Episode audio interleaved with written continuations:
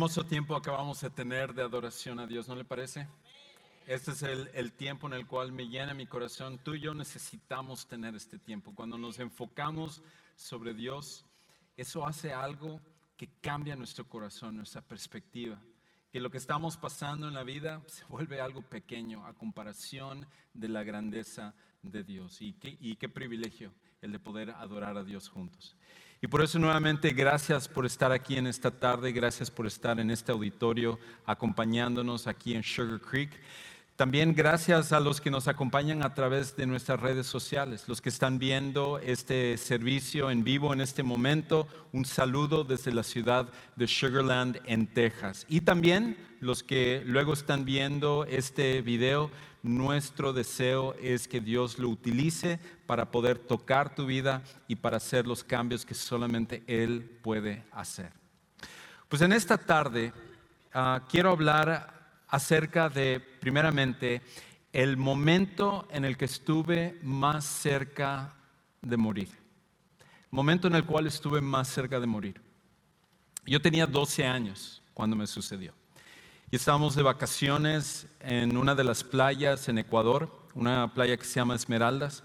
Y estaba junto con mi familia, mis primos y mis tíos que vivían en California, habían venido ahí a pasar tiempo con nosotros. Y uno de mis primos, que era un año menor que yo, estábamos nadando y en ese viaje habíamos llevado un bote inflable. Y de repente cuando volteé hacia el mar vi que todos habían descuidado el, bote y el bote estaba yéndose como mar adentro. Y le dije a mi primo, oye, mira, se está yendo el bote, ¿por qué no nadamos, lo alcanzamos y lo traemos de regreso a la orilla? Y me dijo, sale, vamos. Y empezamos a nadar y a nadar y yendo hacia el bote. Y lo que parecía simplemente unos momentos, en realidad habían sido varios minutos. Y de repente, con el cansancio del cuerpo, se me ocurrió simplemente voltear hacia la playa y cuando volteó hacia la playa me di cuenta que estábamos lejísimos de, lo que, de la playa. Ya la gente eh, se veía como hormigas y el bote seguía moviéndose. Y entonces le dije a mi primo, ¿sabes qué? Olvídate del bote, regresemos a la playa. Y empezamos a nadar ahora en dirección contraria, yendo hacia la playa. Pero por más que estábamos nadando, parecía como que nos estábamos alejando más y más. Y empecé a sentir el cansancio del cuerpo. Mis piernas ya poco a poco dejaron de responder y empecé a caer en el agua y mi primo también. Y lo único que se me ocurrió a, mi primo y a mí fue gritar auxilio.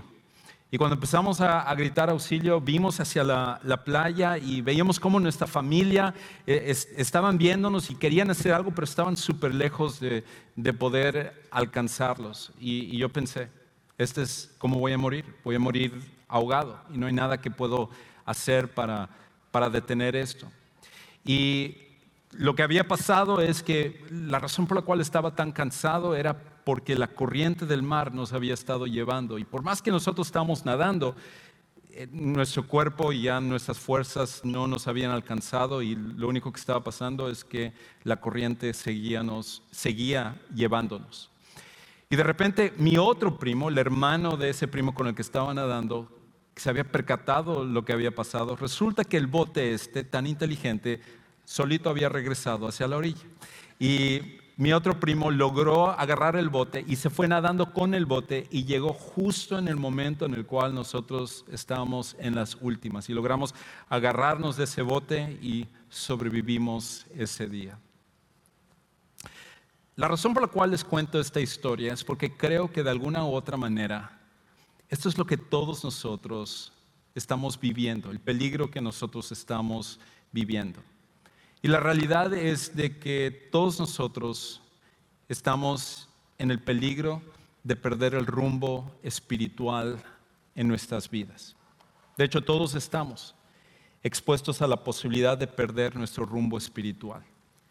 Y tal como una corriente de mar iba llevándonos y sin que nosotros nos diéramos cuenta, llegó un momento en que nuestras fuerzas acabaron y el peligro era demasiado grande que estuvimos a punto de perder la vida. Yo creo, estoy convencido, de que muchos cristianos están en una corriente donde están siendo desviados del propósito y del rumbo que Dios quiere para sus vidas.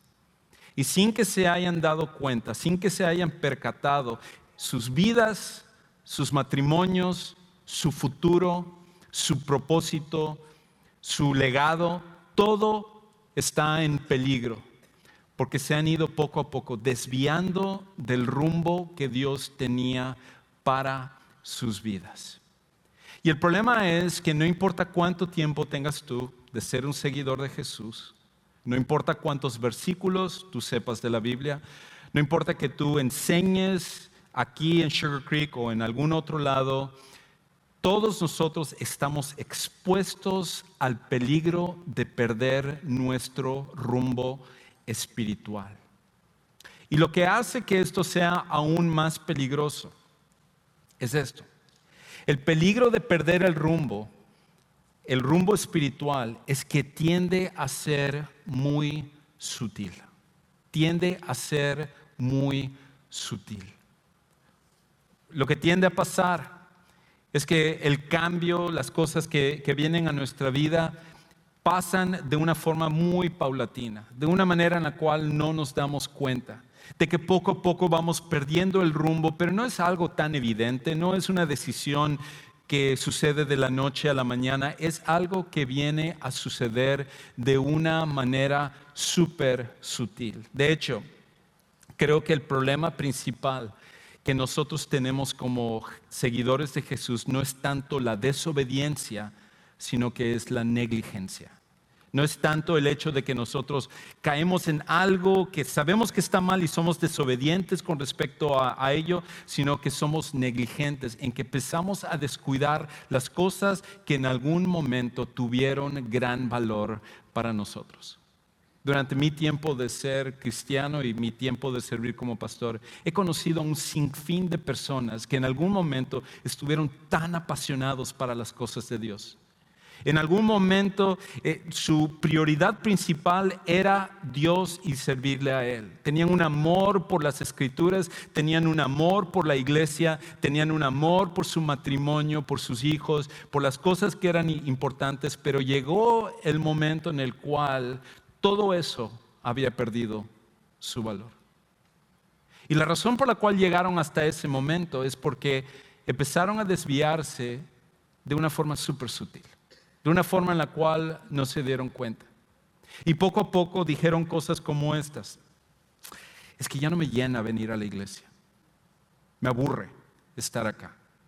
Es que, um, sí, yo sé que tengo que tomar tiempo para mi vida devocional y mi tiempo con Dios, pero la realidad es que hoy estoy demasiado ocupado. Total, Dios sabe, no hay que ser legalista. Juan Carlos, o sea, eso de tener tu, tiempo devocional, tu tiempo con Dios, eso es muy, legalista, muy fariseísta.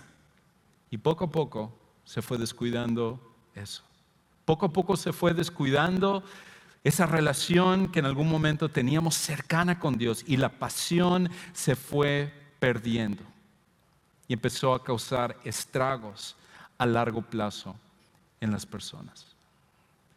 Cuando encuentro a una pareja que tiene problemas en su matrimonio, siempre, 100% de los casos que platico con ellos, me doy cuenta que lo que ellos están viviendo en este momento es el resultado de que perdieron el rumbo de una forma súper sutil para llegar hasta el punto en el cual estaban. Esta semana me enteré acerca de, un pastor con el cual serví en algún tiempo, a un chico muy inteligente, un chico con mucha capacidad para predicar, liderazgo, y, él estuvo sirviendo conmigo durante unos años y luego tuvo la oportunidad de irse a otra iglesia, a una iglesia grande también, y pasó de ser uno de los pastores eh, que servían dentro de uno de los departamentos que tenemos a ser el pastor principal del departamento en esa iglesia. Y, se le estaban abriendo las oportunidades por toda la capacidad que él tenía. Y para, y para Ah, para continuar la historia, iba a decir para colmo, pero no tenía nada que ver para colmo, pero para continuar la historia, de hecho, cuando se, dieron cuenta de la capacidad que tenía él, una de las iglesias más grandes de los Estados Unidos, de hecho la iglesia que creó la aplicación de la Biblia que la mayoría de nosotros tenemos en nuestros teléfonos, Life Church. Lo llamaron a él para que fuera a entrevistarse a ser un pastor de campus, uno de los eh, pastores de campus que ellos tienen. Y ellos tienen muchísimos pastores de campus. Y fue a entrevistarse y, vieron la capacidad de él y le dieron la oportunidad de servir como uno de los pastores de campuses de su iglesia. Y este es, quizás es la iglesia más grande de todos los Estados Unidos en este momento, un gran prestigio, trabajo que ellos están haciendo. Y en algún momento algo pasó en su vida donde se dio cuenta que él tenía que empezar a trabajar también fuera del, ministerio y decidió poner un, negocio. Y en el, negocio le empezó a ir bien, cada vez le empezó a ir más, más bien, había puesto como una, pequeña tienda de, comida y, la, la tienda empezó a crecer y crecer y crecer. Y llegó el momento en el cual él decidió dejar el ministerio y dedicarse por tiempo completo a su negocio. Y algo pasó en todo ese proceso que se encontró una muchacha con la cual trabajaba. Y siendo él un hombre casado con muchos años, con tres hermosos hijos, se metió con la muchacha y destruyó su matrimonio. De hecho, cuando la persona que le rentaba el, local para su restaurante, que era un miembro de la iglesia cristiano muy entregado y que había entendido que la misión de ese restaurante era también glorificar a Dios a través del negocio, le canceló la renta del local, el negocio se le cerró, su matrimonio se le destruyó, la relación con sus hijos acabó mal y fue ahí donde se le ha perdido la pista. Pero no sucedió de la noche a la mañana sucedió de una forma súper sutil. Y esa es la cosa. Si alguien que es pastor, alguien que ha ido al seminario, alguien que tiene la capacidad de comunicar la palabra de Dios, no está exento de esto, entonces tú tampoco lo estás. El peligro es para todos los que estamos aquí. Todos nosotros podemos desviarnos y perder el rumbo. No importa lo fuerte que pienses que eres espiritualmente, no importa lo mucho que tú sepas de Dios, todo esto llega a un momento donde puede acabar mal. Y esto es lo otro, que perder nuestra dirección espiritual siempre, siempre, siempre terminará en perder nuestro propósito. Perder nuestra dirección espiritual siempre terminará en perder nuestro propósito. Jamás he conocido a un seguidor de Jesús, de que después de que se desvió de las cosas de Dios, su vida fue mejor, su vida estaba más llena. Que, pudiera decir, no, ahora lo que yo estoy viviendo no se compara a lo que yo tenía cuando yo estaba cerca de Dios, cuando mi prioridad era Dios, ahora mi vida tiene más sentido. Jamás he conocido una persona así. Porque lo que sucede es que cuando nosotros nos desviamos, perdemos el propósito. Y el propósito de nuestra vida, una vez que perdemos eso, cualquier cosa entonces es aceptable de poder hacer.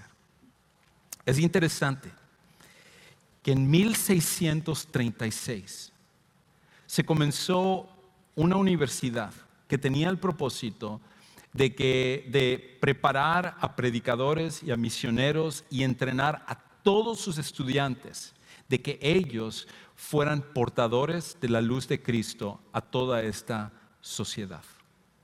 Y de hecho, el lema que ellos tenían para esta universidad era esta. Ser instruido claramente y considerar bien que el fin principal de tu vida y tus estudios es conocer a Dios y a Jesucristo. Ese era algo que desde el primer momento que uno pisaba esta universidad hasta el momento en el cual uno se graduaba, se le, se le, martillaba eso en la cabeza porque el propósito de cada estudiante, más que solamente lo académico, era preparar a los estudiantes para que ellos, a través de su relación con Dios, pudieran ser portadores del Evangelio y pudieran ser luz a las personas. ¿Y qué sucedió? 80 años después de que se había fundado esta universidad, un grupo de pastores de esa región estaban preocupados porque estaban viendo cómo esta universidad había ido perdiendo el rumbo por el cual había sido creado. Y fueron y empezaron a hablar con otra persona.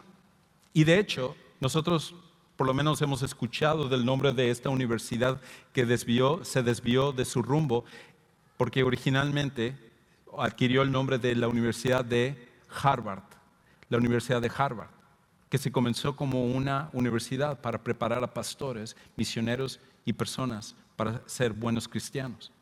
Y cuando estos pastores fueron 80 años después, hablaron con, una, con un hombre que era una persona de mucho dinero y le comentaron cómo están preocupados porque la Universidad de Harvard se estaba desviando y todo.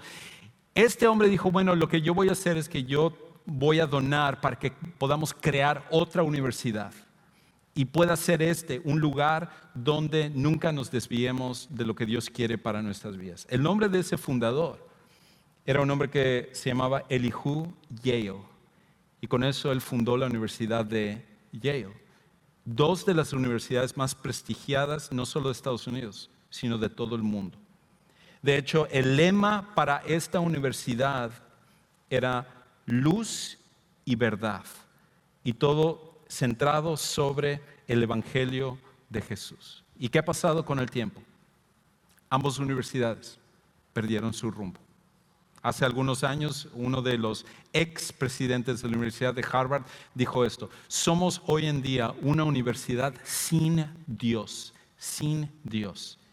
Y hemos perdido los valores morales que en algún momento teníamos. Esto viniendo de uno de los expresidentes de la Universidad de Harvard. Sucede a instituciones y sucede a personas. Es muy sutil la manera como podemos perder el rumbo. Y cuando eso sucede, pierde el propósito de nuestras vidas. Por esa razón, el autor de los Hebreos escribió para advertir a los seguidores de Jesús que ellos no cayeran en esta trampa, de que ellos no se descuidaran, de que podían también perder el rumbo, de que no importaba lo bien que pudieran estar en este momento, todos nosotros estamos expuestos al peligro de perder el rumbo espiritual de nuestra vida. Y la advertencia para él era, no pierdas el rumbo. Y en el capítulo 2 del libro de Hebreos, el autor de los Hebreos, después de dar un argumento a un grupo de judíos que se habían convertido hacia el cristianismo, habían dejado sus tradiciones judías y habían venido a entender que la salvación es solamente a través de Jesús, pero que después de intensa persecución, ellos ahora estaban dudando y estaban diciendo, wow, nos iba mejor cuando éramos judíos, no teníamos tantos problemas, no teníamos tanta persecución, no teníamos tantas cosas que enfrentar, a lo mejor lo que tenemos que hacer es dejar a Jesús y tenemos que regresar al judaísmo para que nosotros pudiéramos estar tan bien como estábamos antes. Y el autor de los Hebreos escribe toda esta carta para advertirles acerca de esto y advertirles específicamente con respecto al peligro de perder el rumbo de nuestras vidas. Y escucha cómo él lo dice en Hebreos capítulo 2, versículos 1 al 3. Él dice esto. Por eso, hablando acerca de lo que él acaba de exponer de que Jesús es más importante que inclusive los ángeles, que es el primer argumento que presenta y a través de todo el libro va a, ir presentando este argumento. Jesús es más grande que los ángeles, Jesús es más grande que Moisés, Jesús es más grande que el templo. Todo lo que ellos tenían en el judaísmo que, que veneraban y que creían que era tan importante, el autor de los hebreos le dice, no, no, eso ni se compara a Jesús. Jesús es más grande que cualquier cosa. Y él dice esto. Por eso, es necesario que prestemos más atención a lo que hemos oído. No sea que, ¿qué dice ahí? Perdamos el rumbo. En otras palabras, tú y yo estamos expuestos a esto. Tengan cuidado, porque cualquiera de nosotros podemos perder el rumbo. He conocido a gente súper entregada, gente súper fiel que en algún momento perdió el rumbo. Y tú y yo podemos caer en ese peligro también. ¿Hay acaso alguna manera de evitarlo? ¿Hay algo que tú y yo podemos hacer para asegurarnos que eso no sea la historia de nuestra vida? Que alguien en algún momento diga, fulano de tal, así yo lo conocí hace tiempo cuando él venía a nuestra iglesia o cuando él estaba súper entregado, cuando él iba y, y, todo lo que le importaba era las cosas de Dios, pero ahora, wow, su vida es un desastre. Matrimonio, uff, todos está mal. Sus hijos. hmm. ¿Cómo podemos evitar nosotros eso? El autor de los Hebreos nos acaba de dar la clave. Y él dice esto, porque si el mensaje anunciado por los ángeles tuvo validez, en otras palabras, en el Antiguo Testamento Dios había revelado la ley de Moisés, y él, él utiliza la analogía de traer ángeles, mensajeros para la ley de Moisés, Dice, y toda transgresión y desobediencia recibió su justo castigo. En otras palabras, el pueblo de Israel en el pasado recibieron algo tan increíble como la ley de Moisés, la ley de Dios para ayudarles en sus vidas y sin embargo ellos descuidaron lo que este regalo tan grande que Dios les había dado. Él dice esto. ¿Cómo escaparemos nosotros si descuidamos una salvación tan grande? Esta salvación fue anunciada primeramente por el Señor y los que la oyeron nos la confirmaron. En otras palabras, en el Antiguo Testamento el pueblo de Israel descuidó la ley de Dios que fue un regalo tan grande, pero nosotros, tú y yo, tenemos algo increíble, algo más grande que la ley, que es a Jesús. Y si nosotros descuidamos a Jesús, si nosotros nos desconectamos de Jesús, si nosotros perdemos la pasión por Jesús, si nosotros decimos, ah, es que no sé, yo ya no, no me gusta venir a la iglesia porque no sé, como que ya no me siento igual, ya no me toca. Como que Juan Carlos así ya no, no habla muy bien, no predica tan bien como antes, porque antes, wow, cuando hablaba, tocaba, pero ahora ya, ya no. Ah, cuando leo la Biblia, como que ya no, no me llena, no, no siento que como que me está ayudando en, en mi vida espiritual. No sé, en mi matrimonio como que mi esposa, mi esposo, como que no me comprende, siento que, ya, no, ya no me está dando la atención, pero esta persona en el trabajo, pero esta persona en el vecindario, pero este contacto que encontré de hace años uh, en el Facebook y como las cosas que me dice y todo, wow, increíble.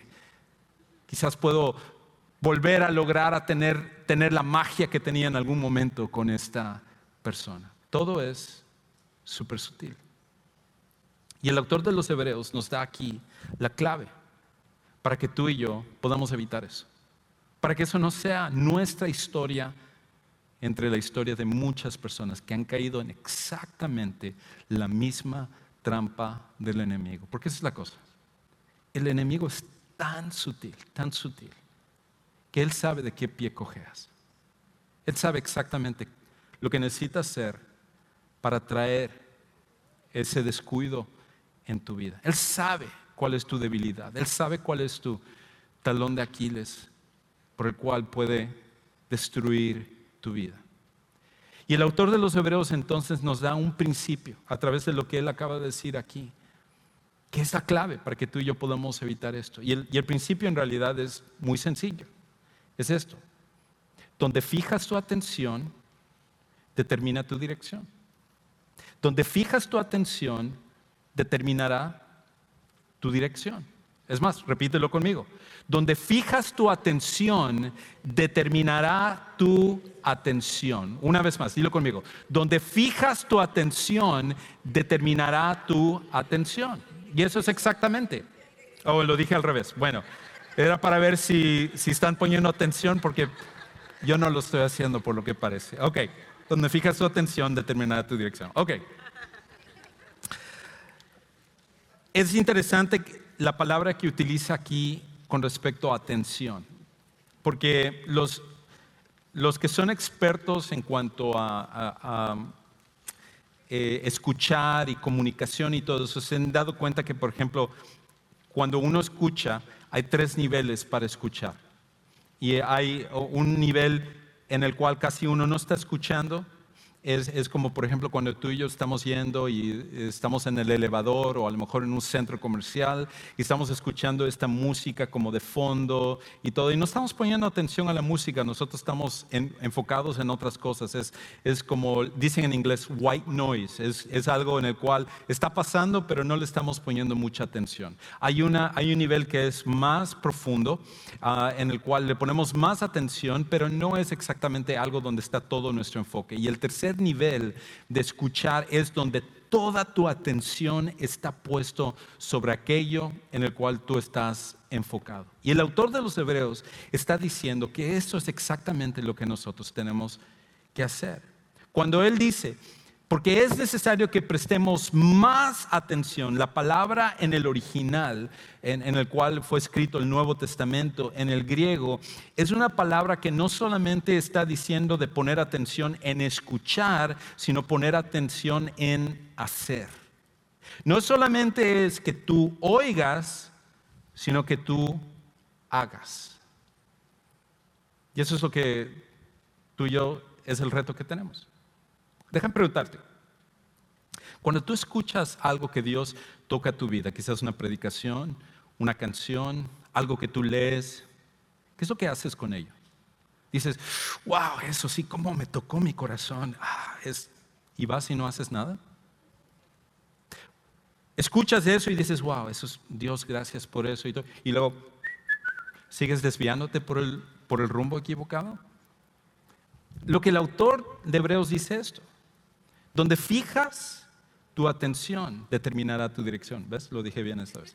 Donde fijas tu atención, determinará tu dirección. En otras palabras, donde está tu enfoque, es donde va a determinar el rumbo de tu vida. Y nosotros sabemos esto porque cuando manejamos eso es exactamente lo que, lo que hacemos. Nosotros tenemos que estar enfocados sobre la carretera, enfocados sobre la dirección en la cual nosotros estamos yendo. Si tú y yo nos descuidamos, si tú y yo, Dios quiera que no, yo sé que tú no, pero esa gente allá afuera que cada vez que tiene la oportunidad están texteando en un semáforo o están contestando un correo electrónico, están revisando su Facebook mientras están manejando con un pie y haciendo todo tipo de, de malabaricias allá, son las personas que tienden a exponerse a los accidentes y al peligro. ¿Por qué? Porque no toda su atención, su enfoque está puesto sobre donde tienen que estar yendo, sino sobre otra cosa. Y en la vida pasa lo mismo. Espiritualmente, tú y yo, cuando nos descuidamos, perdemos el enfoque y de esa manera nosotros podemos perder nuestro rumbo, nuestro propósito y nuestra vida también.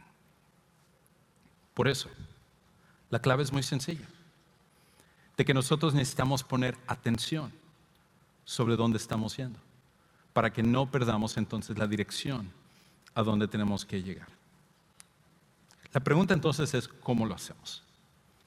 ¿Cómo, cómo hacemos esto de asegurarnos de que ponemos más atención para poder determinar la dirección a la cual nosotros estamos yendo?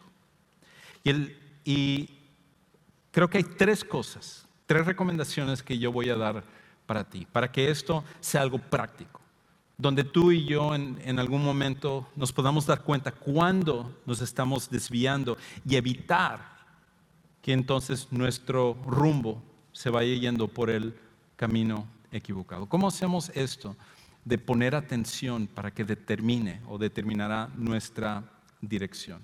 Lo primero es, establece puntos de referencia. Establece puntos de referencia. ¿A qué me refiero con eso? Bueno, hace, hace unos años em, mi familia y yo tuvimos la oportunidad de ir a la, playa, fuimos a, una playa en Florida y, un lugar hermoso y todo, pero nunca me he olvidado de lo que me sucedió cuando yo tenía 12 años. Entonces, cuando entramos a bañarnos al mar, a mis hijas les dije esto, ¿ven esa palmera que está allá? y ven nuestras toallas que están ahí, manténganse en, entre esa palmera y esa toalla. En el momento en el cual ustedes vean que se están desviando, regresen, nunca salgan de este, de este lugar que es el lugar seguro para ustedes. Porque pasa cada vez que tú y yo vamos a la playa. ¿Qué sucede? estamos bañándonos, estamos ahí jugando y estamos nadando y todo, y cuando nos damos cuenta levantamos y ¿dónde movieron el edificio? ¿Y cómo, cómo es que lo movieron hacia ese lado? No, no, el edificio no se movió, los, los que se movieron fuimos nosotros. Y ni nos dimos cuenta porque fue tan sutil que llegó la corriente, nos iba llevando, nos iba llevando. Y por lo tanto, la manera de evitar eso es con puntos de referencia. Tenemos que mantenernos en esos puntos de referencia. Uno de, los puntos de referencia es precisamente el tiempo que tú pasas con Dios. El tiempo en el cual estás leyendo tu Biblia. La pregunta es, ¿cómo estás haciendo con eso? Es el tiempo en el cual tú estás viniendo a la iglesia. Digas, ah, sí, Juan Carlos, típico de un pastor que va a decir acerca del... No, pero es la realidad. Muchas personas dicen, ah, este domingo no voy a ir, pues estoy súper cansado. Además estuvo tan aburrido lo que compartieron la semana pasada. Y entonces es un domingo. Y luego dices, no, eh, vamos a tener este tiempo en familia y no vamos a ir hoy. Y luego dos domingos y tres domingos. Y poco a poco cada mes se va convirtiendo en una lucha y te vas desconectando. Y algo pasa dentro de nosotros. Porque hay una necesidad de estar conectado con otros cristianos. Y es parte de lo que Dios usa para mantener la pasión que nosotros tenemos. A veces los puntos de referencia tienen que ver con respecto a lo que tenemos que evitar. Cosas que nosotros necesitamos saber que no, no debemos estar haciendo. Yo, te voy a decir, yo te voy a confesar una de las, de las mías. Yo soy un experto en música de los ochentas.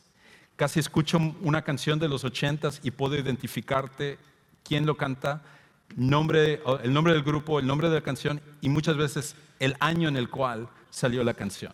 La, semana pasada tuve la oportunidad de ir con Iván y con Héctor, fuimos a, comer y entramos a este lugar que yo no sabía que la temática es de la década de los ochentas. Y cada canción que salía yo les decía, este es el nombre, este es el, uh, nombre de la canción, este es el, grupo que lo canta o el, o el autor. Y lo que yo he encontrado es que cada vez que yo caigo en escuchar música de esa época o música no cristiana, poco a poco va teniendo un efecto dentro de mí. Y yo tengo que decir, Juan Carlos, ¿por qué estás escuchando eso? ¿Qué, beneficio te está trayendo? Y tú dices, no, lo que pasa es que, bueno, te voy a dar unas buenas canciones para que escuches, Juan Carlos. no, el problema es que no estás escuchando. No, no, no, no, no. Hay algo dentro de nosotros que donde empezamos a poner nuestro enfoque, nos va desviando poco a poco de ello. ¿Qué es para ti eso? A lo mejor es el dinero. A lo mejor tú has estado poniendo mucho enfoque sobre tu negocio, sobre eh, lo que estás ganando, sobre hacer más dinero y poco a poco, algo que es bueno. Dinero no es malo en sí, es el amor al dinero el, problema que dice la Biblia. Te vas desviando, desviando y te va alejando de las cosas de Dios. Es tan sutil la manera en la cual nosotros podemos perder el rumbo. Pero ¿cómo sabemos eso?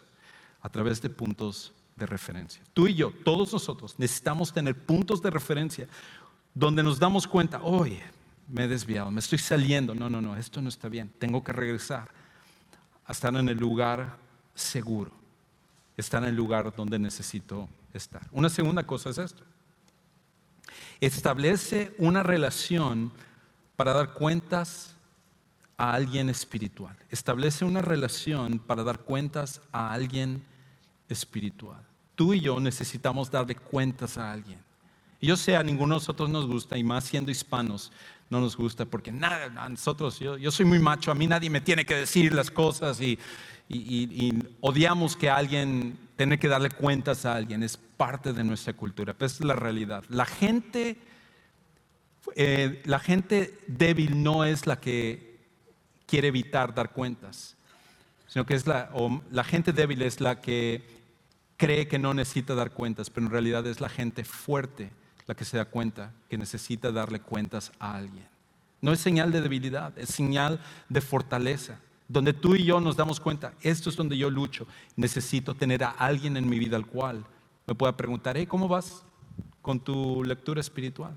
Oye, me dijiste que estabas pasando demasiado tiempo lejos de tu esposa o de tu esposo. ¿Cómo vas con eso? No, pues es que sí, no, es, wow, es que he estado descuidando mucho, es que he estado teniendo mucho trabajo, he estado saliendo mucho con mis amigos.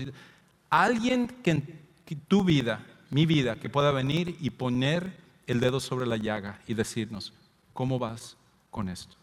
Jesús lo dijo de esta manera, en Mateo 18, 15. Dice, por tanto, si tu hermano peca contra ti, Ve y repréndele, estando tú y él solos. Si te oyere, has ganado a tu hermano. Todos necesitamos una relación así. Cuando algo está mal, que puedan venir y decirnos, sabes que me, he dado cuenta. La manera como le andas hablando a tu esposo, a tu esposa últimamente, ¿sabes qué? Está mal eso. Está mal, eso no está bien. Y tú dices, sí, es que he estado batallando con muchas cosas, he estado descuidando esto. Gracias Gracias. Lo hacemos en amor, lo hacemos con respeto, pero tenemos que dar cuentas los unos a los otros. Y todos nosotros, no importa quiénes seamos, todos necesitamos tener a alguien al cual le damos cuentas. Una última cosa. Establece el hábito de orar para pedir sabiduría a Dios. Establece el hábito de orar para pedir sabiduría a Dios. Pablo, entendiendo este principio, él escribe esto en Efesios 5:15. Mirad pues con diligencia cómo andéis, no como necios, sino como sabios. Y una de las cosas es de que cuando tú y yo nos levantamos en la mañana, ni siquiera tenemos idea de lo que vamos a enfrentar ese día. Si hay una tentación que puede venir y tiene el potencial de destruir nuestras vidas. Si a lo mejor hay un confrontamiento que vamos a tener con una persona o una oportunidad de destruir nuestro matrimonio o la relación con nuestros hijos o nuestro futuro o nuestra relación con Dios. Tú y yo no sabemos lo que enfrentamos todos los días. ¿Qué tal entonces? Cuando nosotros nos levantemos en la mañana podamos decir, Dios, yo no sé lo que voy a enfrentar hoy, pero tú sí lo sabes.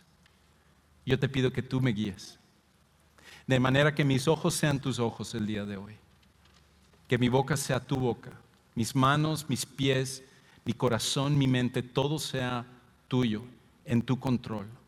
Ayúdame a actuar con sabiduría el día de hoy. ¿Y sabes una cosa? Si tú y yo comenzamos el día de esa manera, va a ser súper diferente la manera que enfrentamos estas cosas y evitamos el peligro de perder el rumbo. A lo mejor para algunos de los que están aquí. Yo sé esto que he compartido no es no ha sido directo para ti porque a lo mejor tú estás aquí, tú no tienes una relación cercana con Dios. Más te has resistido a las cosas de Dios porque te parece que esto es demasiado religioso, a lo mejor has conocido cristianos que tú dices son unos hipócritas y para qué estar con ellos y mi vida está mejor que la de ellos. Pero en tu corazón, si tú eres genuino, tú sabes que tú necesitas de Dios. Y esa es la cosa. Dios increíblemente te ama de una manera tan profunda que le demostró con el máximo sacrificio, que es a través de la muerte y resurrección de su Hijo Jesús. Y la Biblia dice esto, que no son los religiosos los que van a estar con Dios para siempre, no es la gente moral, no es la gente buena, es la gente perdonada. Y la gente perdonada es aquella que ha comprendido lo que Jesús ha hecho por ellos y lo ha tomado para su vida. Yo hice eso cuando tenía 12 años, el mismo año en el cual casi yo muero. ¿Qué hubiera pasado si ese hubiera sido el momento que iba a morir?